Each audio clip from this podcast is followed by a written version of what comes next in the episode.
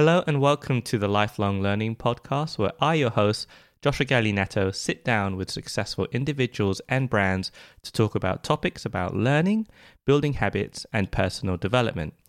In today's podcast, I got to talk with productivity guru Laura Ernest. Having blogged on the topic of productivity for nearly 10 years, we talk about what attracted Laura to being productive in the first place, dealing with burnout, and her new direction towards living a deliberate life. I had a great time talking with Laura, and it was nice to see someone who knows so much about productivity is secure enough to say that she still messes up with living a productive life. We all fail, and it's important to understand and accept that. That's one of the many things that I learned with my conversations with Laura. I too hope you learn a few new things about yourself as you listen to today's podcast. If you'd like to find more of Laura's work, you can find her over at lauraernest.com. As always, all of today's show notes can be found over on my site at galiway.blog. That's G A L I W A Y dot blog. I hope you enjoyed today's podcast with Laura Ernest. Hi, Laura. Welcome to the show. Thank you so much for having me. I'm excited to be here. Yeah, I've been wanting to pick your brain for a while now um, because when I checked out your site, uh, it was just full of productivity stuff. And when I did a bit of research on you, I found out that you've been re- uh, talking about productivity for over 10 years now. Mm-hmm. That's crazy. How did you get started with um, with talking and blogging about productivity? So I got started with productivity because growing up, I was very disorganized. And when I got to university, I could not keep everything together. So I picked up my first productivity system there, which was a manual print day timer. um, and it got me organized. But as I got older and my life circumstances changed, I realized that I'm just essentially a very lazy person. So I don't want to be doing things that I don't need to do, and I don't want to be doing them inefficiently.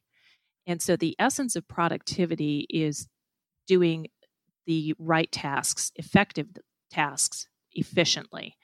Um, so it all boils down to my utter sense of laziness and wanting to do things, the right things, in the best way. It's quite ironic, right? You're product, you're productive because you want to be more lazy. Yes, but isn't that the? Because I know that you're an IT person and you you're very well versed with machines and computers. Isn't that like a, a programmer's mind to not do the same task twice? Yes, very much so. You're the first person that has actually picked up on that. Um, it's uh, very much, you know, if I do things once, that's enough. It's got to be repeatable. If I'm writing code at work, I save it because if somebody asks for it again, I don't want to recreate it from scratch. And the same thing happens inside my um, own personal productivity because I develop systems so that I don't have to rethink things. Yeah, it's great. I've actually been dabbling. I've always been, uh, I've always wanted to know programming. And I've always been curious about it. And it was only the start of this year I told myself, you know what? I'm going to bite the bullet. I'm going to commit and I'm going to try and learn uh, some stuff. So I think I picked up on that because I'm new to it and I, I noticed that that is the mentality that a lot of programmers have. Mm-hmm. So let's talk about the you said that you picked up i don't know what this device that you're talking about because i remember you said it in one of your podcasts.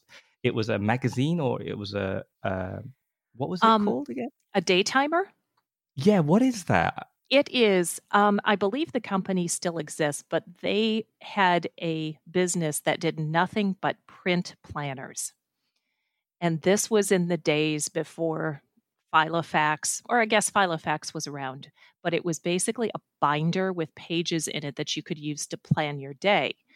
And along with that, they sent this little booklet about how to prioritize your tasks and how to set out your schedule. Um, neither method is particularly helpful in this day and age, um, just as having a print planner and rewriting your to do list day after day is not particularly efficient but I believe they are still around. At the time, um, there was very little else out there as far as productivity because this was in the days before smartphones. I see. I understand now. And so you you wrote that you've been talking and writing about productivity for so long, but you kind of hit a wall and you am I right in saying you you burnt out with productivity and then you realized that you don't really want to talk about productivity now, but you want to focus on a more intentional and a deliberate life?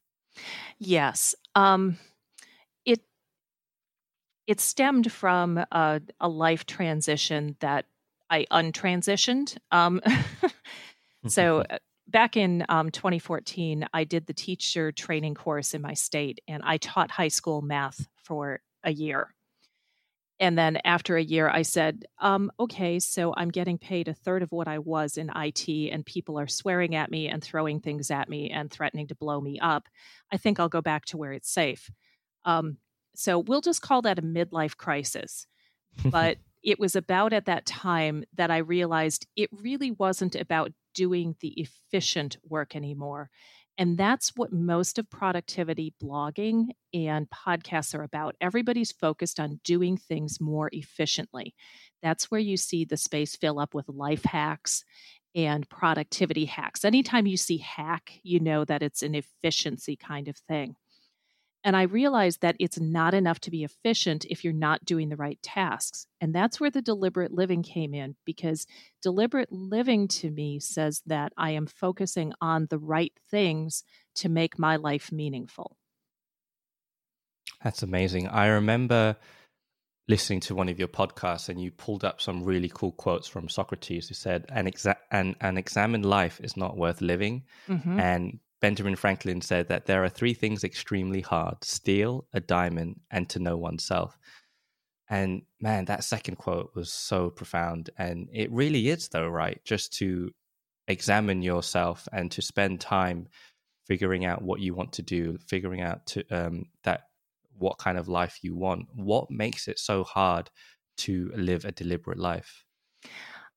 I think that in the we'll call it pre COVID days, when everybody was so busy, it was almost impossible to get enough time to do the deep reflection that's necessary to know yourself and to figure out what's important. Now, I know a lot of people are now experiencing a lot of downtime and hopefully, I know I have um, spent that time learning more about myself and just writing and journaling and figuring out what is most important to me and what will be most important to me going forward. So I really think the busiest busyness of our pre-COVID life was a hindrance to people truly understanding what was important. Now, when you went through this midlife crisis of yours, do you think it was through that time you were able to self reflect and realize this is not important to me? I want to do X, Y, Z. Was, that your time, your your um, example of what people are going through now in terms of COVID? Yes, to a certain extent. Um, I got into the teacher training because I had this desire to give back. And I would not be where I am today without two very, very supportive teachers when I was in university. One who convinced me that I could do math, and um, it was because of that that I ended up with the degree I did, which is in engineering. Um, at the time, I was a music major, so it was a big switch.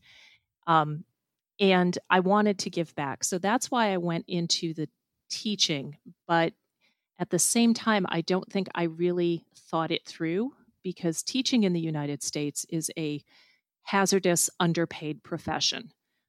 And I could have gotten to the point where I was giving back using other means. While I was teaching, there was no time for anything else. I mean, it was teachers work 16 hour days here. And by the time I had reached three quarters of the year, I realized that I really didn't want to do this as much as I knew I was having an impact on my students, a positive impact on most of them. I knew that there were other ways that I could give back and do more important work um, without jeopardizing my health and my sanity. So, did you go back to the IT world after that? I did. I actually went back to the same company that I was with before I left. They were oh wow okay very supportive of my switch to teaching. Um, the president of the company actually had a daughter in the school that I taught at, and um, when I left teaching and I contacted him, he goes, "Don't worry about it. You've got a job. When do you want to start?" So it was um, it was really supportive of him to be able to let me go and then to take me back. That's nice. And so essentially what you went through there was was that burnout burnout for um, for the the world of IT and again was that burnout for the world of teaching as well I think it was definitely burnout in the world of IT. I wasn't doing anything that was necessarily challenging me and I was just stuck. I was stuck in a rut and everything was getting to be overwhelming, which I know now is a sign of burnout. So instead of doing a self reflection and doing a more moderate change, I basically jumped ship into something completely different. The teaching, I don't think was burnout. I would probably still be a teacher if um, the administration would had been different. But at the same time, I'm thankful that it was what it was, so that I could leave and go back and focus on what I'm focusing on. So when I went back to IT, I changed my area of focus and I became a specialist. I had been a generalist before, and now I work in the world of data, which is essentially applied math. And I really have honed down what I am working on and learning, and it's very expansive and interesting. Um, so I th- I don't think the teaching was really about burnout. I think it was just recognizing that I could do and be more to myself and others if I left the teaching.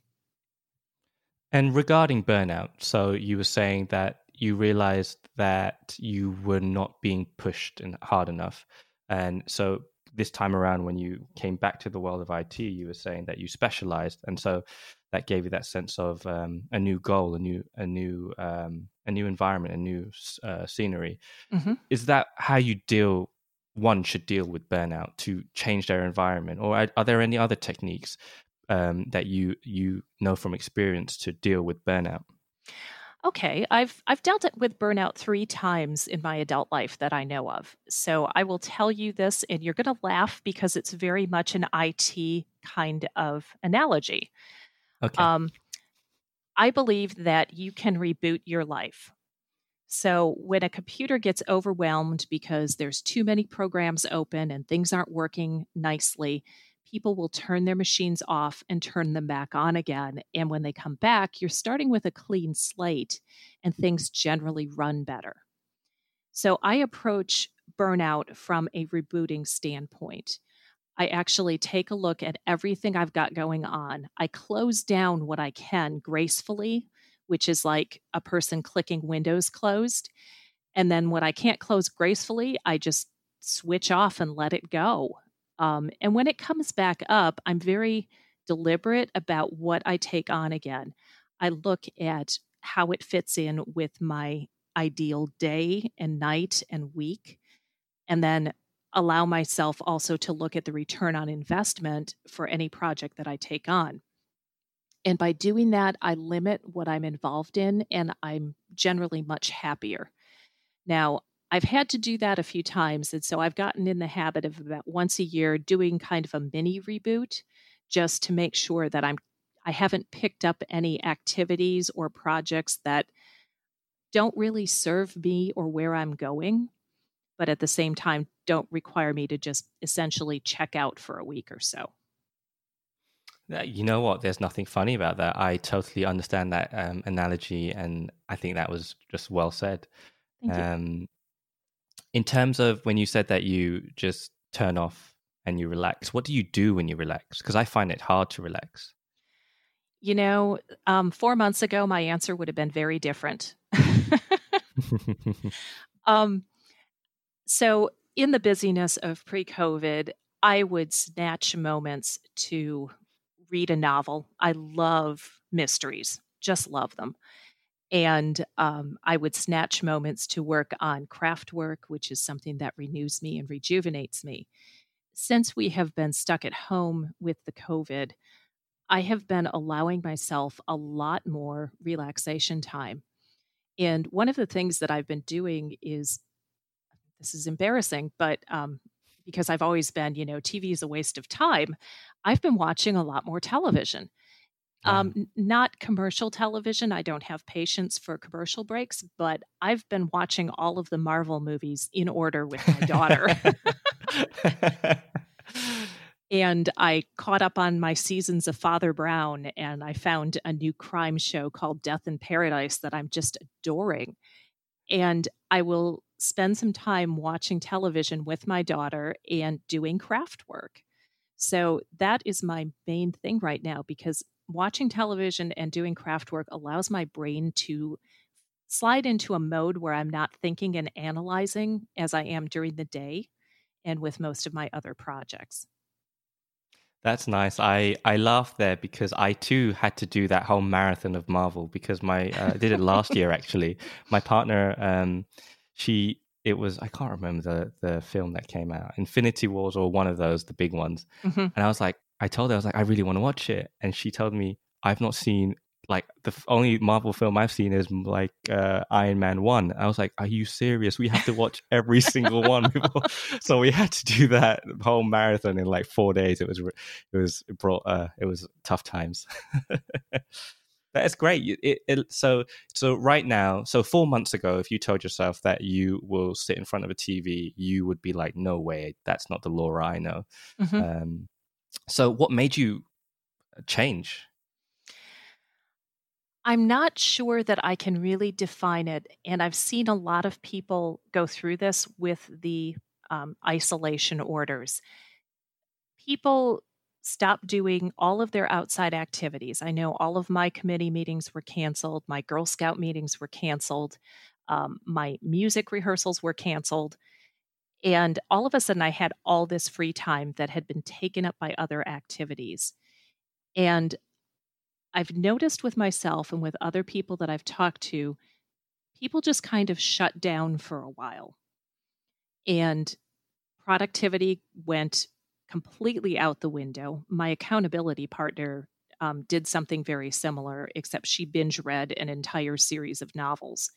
Um, and it's just, I think people had all of a sudden free time and didn't necessarily know how to fill it so in my case, you know, my daughter's very much a whatever generation uh, the current teenagers are.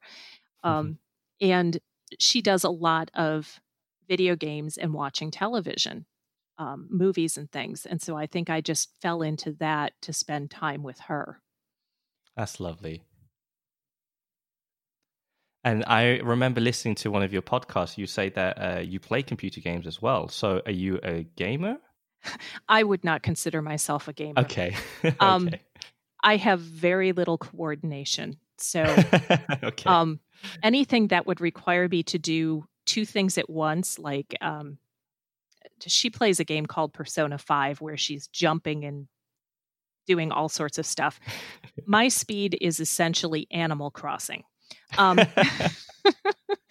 So we did we did both pick up Animal Crossing when it came out at the beginning of the quarantine, and it um, we've played a lot of that, and that has been fun because I've also been playing with my Girl Scouts that I've had very limited interaction with these young women, and so it's a way for us to keep in contact and just kind of spend time together.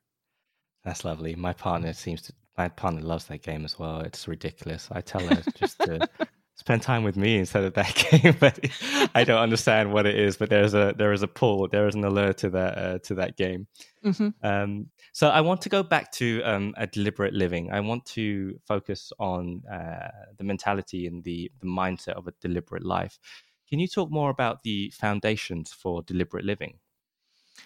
Okay. The the way that I look at deliberate living is making choices and following through on them. And that's why I don't use the phrase intentional.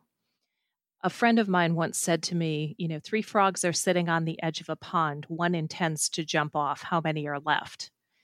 And the answer is three, because the best intentions don't come mm. to things. You know, I've heard so many people say, I intend to be such and such. You know, um, I was joking around with my daughter today when she asked me that question, and I said, Well, I intend to write a best selling novel. I've intended that for 15 years. Um, but I'm barely any closer to the goal. I've made more progress in the last year than I have in the previous 14. But still, it isn't enough just to say, I intend to do something. So, deliberate living is to make a decision and follow through on it. I deliberately choose what I am going to engage in. I'm going to read a book in the morning that challenges me. I don't intend to do it, I do it. And that is where the deliberate living comes in. So when I look at things in my life, I look at my goals like growth. I want to keep growing personally and mentally. And that means I have to read challenging stuff that is worthwhile reading. So that means every day I find a book or I work on a series of books that I feel will help me either by I get this series by either talking to other people or reading other blogs, and then I go through and I give myself the challenge of reading it. That's lovely. Uh, in terms of telling yourself that you're going to follow through, you know, life happens and it throws a curveball, and you don't get to do what you set out to do, what that you that you said that you were going to do. Mm-hmm. How do you deal with that? How do you deal with the distractions of life, and how do you make sure that you do follow through? I will be perfectly honest, and I will tell you that there have been entire evenings lost to no value activities. Um, it's difficult to keep myself on track. I don't know if other people struggle with this, but given what I hear from my readers, I think they do. Life does happen, but that doesn't mean you have to necessarily let it happen from internally. There's a difference between distractions and disruptions derailing your goals and your deliberate choices. And there's another one where it comes from internal. So there's two different levels of distractions that you have to deal with in that case, I think. Mm, it's really interesting. You talked earlier about your accountability partner. Mm-hmm. I remember having an accountability partner when I told myself that I was going to learn Swedish, and it helped so much. Um, in fact, I uh, uh, previous to this conversation, I was talking to the company Stick, where they are an accountability um, company that helps you stick to your goals, and mm-hmm. just the the power of having someone to hold you accountable is so powerful, and it's such a a big um, motivating factor to push you to push you uh, to achieve your goals. What made you get your accountability partner, and and what is she holding you accountable to? My accountability partner, wow, I've been working with her for so long. I don't really remember what inspired me to get one, other than I knew I needed someone to help keep me on track. And I didn't feel any of my friends locally were going to be able to do that. I needed somebody who was also interested in being kept on track. So um, I met this woman through an online forum that we both belong to. And I think we've been working together for about four years. So we talk every Sunday and we give a list of what we have. Well, she will ask me what I about the things that I told her I was going to do the last week. And I do the same thing. And then we tell each other what we're going to do the next week. And sometimes, I mean, I have bad weeks where I just get nothing done. And it's, she's supportive, but yet she will hold me accountable to it, but not in a shaming way. So if I have a really bad week and I tell her about it, she'll be like, okay, so what's the next step for you? What do you need to do? And I enjoy working with her because she is so gentle and keeps me on track in a gentle way. Um, I can be very hard on myself, so I get enough of that from myself. And it's mm. kind of a relief to have somebody be gentle and not a stern taskmaster. And how do you deal with that being so hard on yourself, having that add that pressure on?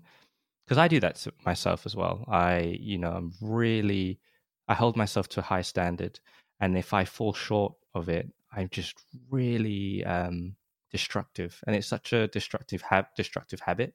Mm-hmm. Um, and I can imagine so many other people go through that as well. How do you deal with that for yourself? I think the first step was recognizing my perfectionistic tendencies and where they came from. Um, my perfectionism is rooted very, very deep in my past, where I tried to be perfect so that I could be invisible. And this has translated in my adult life where I don't necessarily crave the invisibility anymore, but I'm still striving per- for perfection. So I try to recognize when I make a mistake. And if I don't, if I can't let it go mentally, I have a group of friends that I can text or call at any point and tell them, this is what I'm thinking, this is what I'm doing. And they will allow me to talk it out and then give me, you know, the advice of essentially letting it go because you can't change what's in the past. You can only strive to do better. The other thing I do is I have a task that I am universally bad at. And even though I have been doing it for a, many, many years, I have not gotten any better. I am a terrible gardener. I kill everything. and in spite of that, every summer I prepare my garden boxes, I put my seeds and plants in, and I tend them, and then I watch them die. So, my daughter asked me a few years ago, you know, why do you keep doing it if you suck at it so badly? And I said, you know what? Failure is a really good option for those of us who have perfectionist tendencies. Um, it's interesting because I'm writing a Patreon article about that at the moment. Um, about how failure really has value because it reminds you that you don't always win. Um, there's a lot of our culture that, you know, everybody gets a trophy. Well, no, sometimes you lose. That's life. Mm.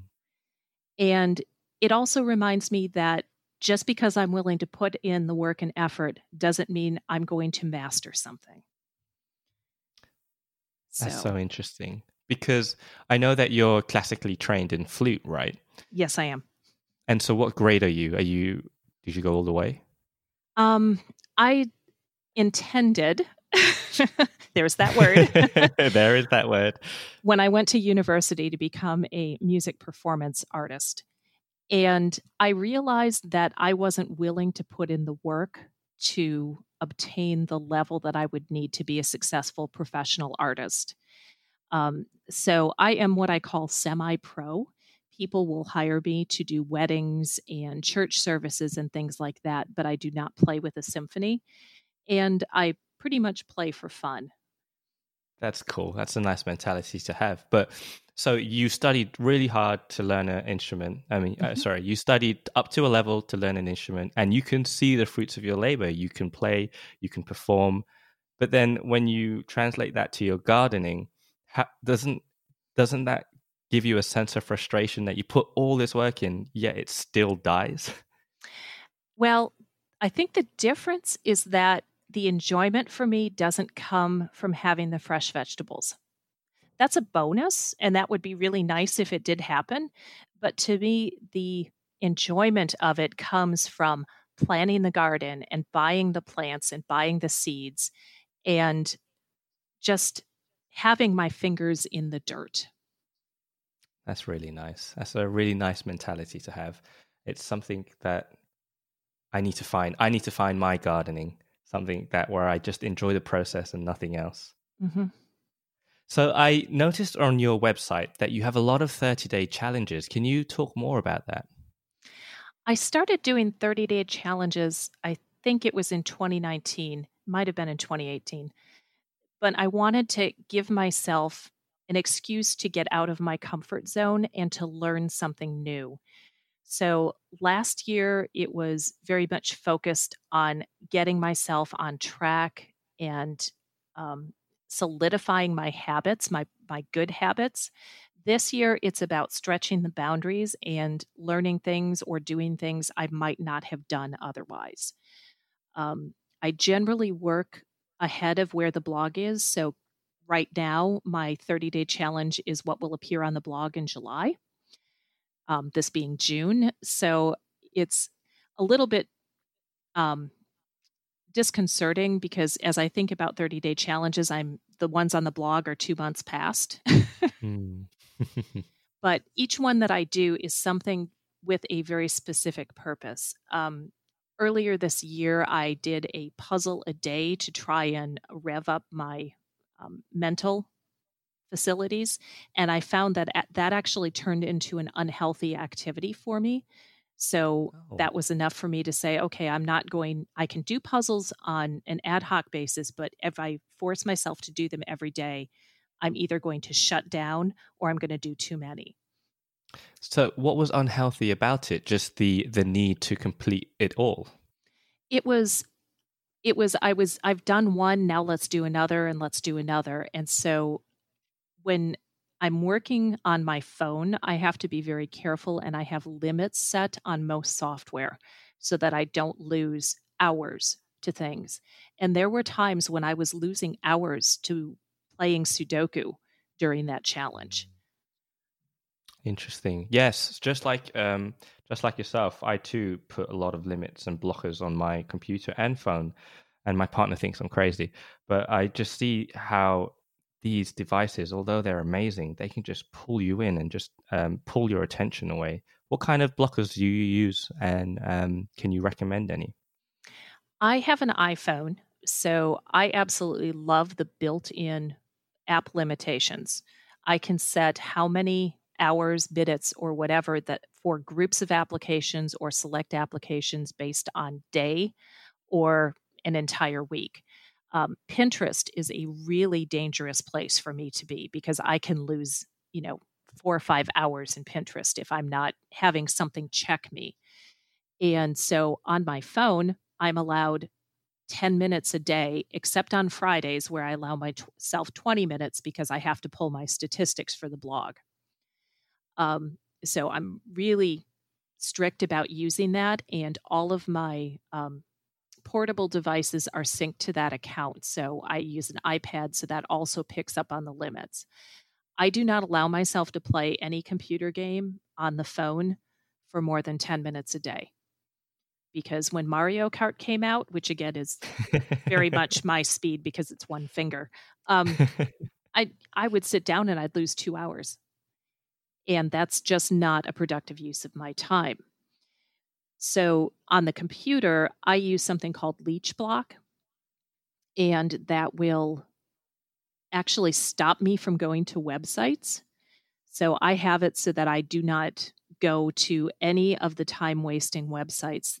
And for me, that's usually social media, even though I limit what I do in social media to the blog. I don't do any personal social media. And I use RescueTime as well. And that emails me a report every week that allows me to see what I've been doing on my computer and how well I've been doing as far as categories of usage.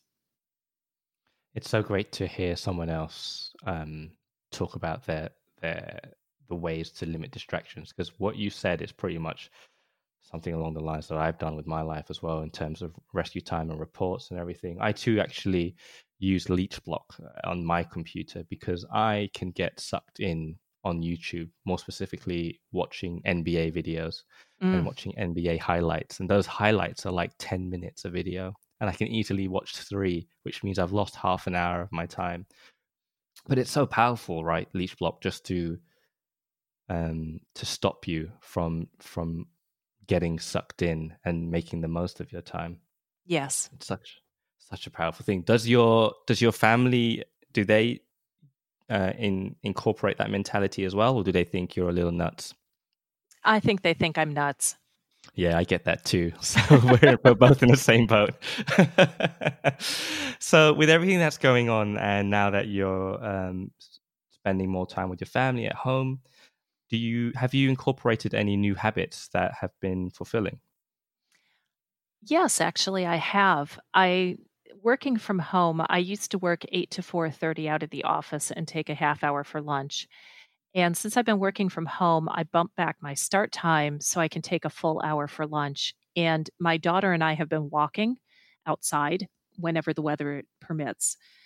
Um, so that has been a really good habit. And I have been tracking my food more. I when I'm working in IT. So there's a joke in IT that programmers turn caffeine into code. and I had a really, really unhealthy level of caffeine addiction and intake right before all of the COVID stuff started. I mean, I, it was to the point where my eye was twitching because I was taking in so much caffeine. So I've been able to track my caffeine and scale it back. And I've also been eating better and not relying on fat and sugar to keep me going because I now have healthy choices instead of a vending machine. So, those are two very positive things. I have also been reading more nonfiction and less fiction um, for many, many years. Oh, it's got to be at least 25 years. I've tracked everything that I've read by month. And normally I would read four or five fiction books a month. Now, these are small books, they're not exactly mentally challenging. As much as I love murder mysteries, they're not, um, they don't require a whole lot of thought. We'll put it that way. So I have not been reading as much of that low value activity, and I've been doing more like reading. I'm preparing for a Microsoft exam, so I'm doing more reading in that area, and I've been reading more about um, just general self growth topics, not so much about productivity, because I really haven't seen anything new come out recently, but more about managing your time and your goals, I think, is where I've been most focused. That's interesting. And in terms of, you've talked about it already in terms of software and tools that help you stay on top of your day. Are there any other particular tools that you use? Hmm. Um, I am a big fan of Remember the Milk. That is my lifeblood. Um, everything that I do goes in there from various sources, and that's where I operate from. So that particular tool is what keeps me going day by day and keeps me on track. If I don't write it down, I forget it. Yeah, I've heard of Remember the Milk, and I remember um, checking it out. But I think I've just so I've got my own systems in place that I'm too scared to to make the change. Can you can you sway me? I will say that if your system is working for you, that it's probably not the time to stir things up just to check out a new tool. I don't think that people should start looking for a new way of doing things unless there's something significantly missing from their current system. My accountability partner um, went back to using paper with sticky notes to manage her days, and that works for her. Every time I have checked out a new idea with the thought that there might be something better, I end up just losing a lot of time and effort and going back to what I had before. So I'm not so sure that you necessarily need to change unless something's seriously wrong with your productivity system. Task managers are a dime a dozen, and I've been using Remember the Milk for years, and I like it, and I like the little cow. Um, I'm from I'm from a part of the country where cows are populous, and so you know that was a big selling point for me. I hate to say, um, but you know, pretty much all tasks lists do essentially the same thing. That's great advice. I'm glad that you didn't sway me there because I can get stuck.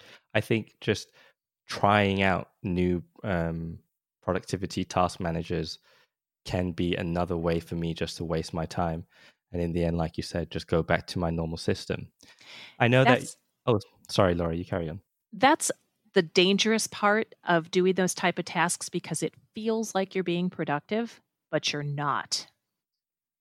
It really does, doesn't it? You feel like you can validate this this one hour or two hours to trying to refine your system. But in reality, you should have just stuck to your system and spent those two hours on something else, which is more productive. Mm-hmm. very much so.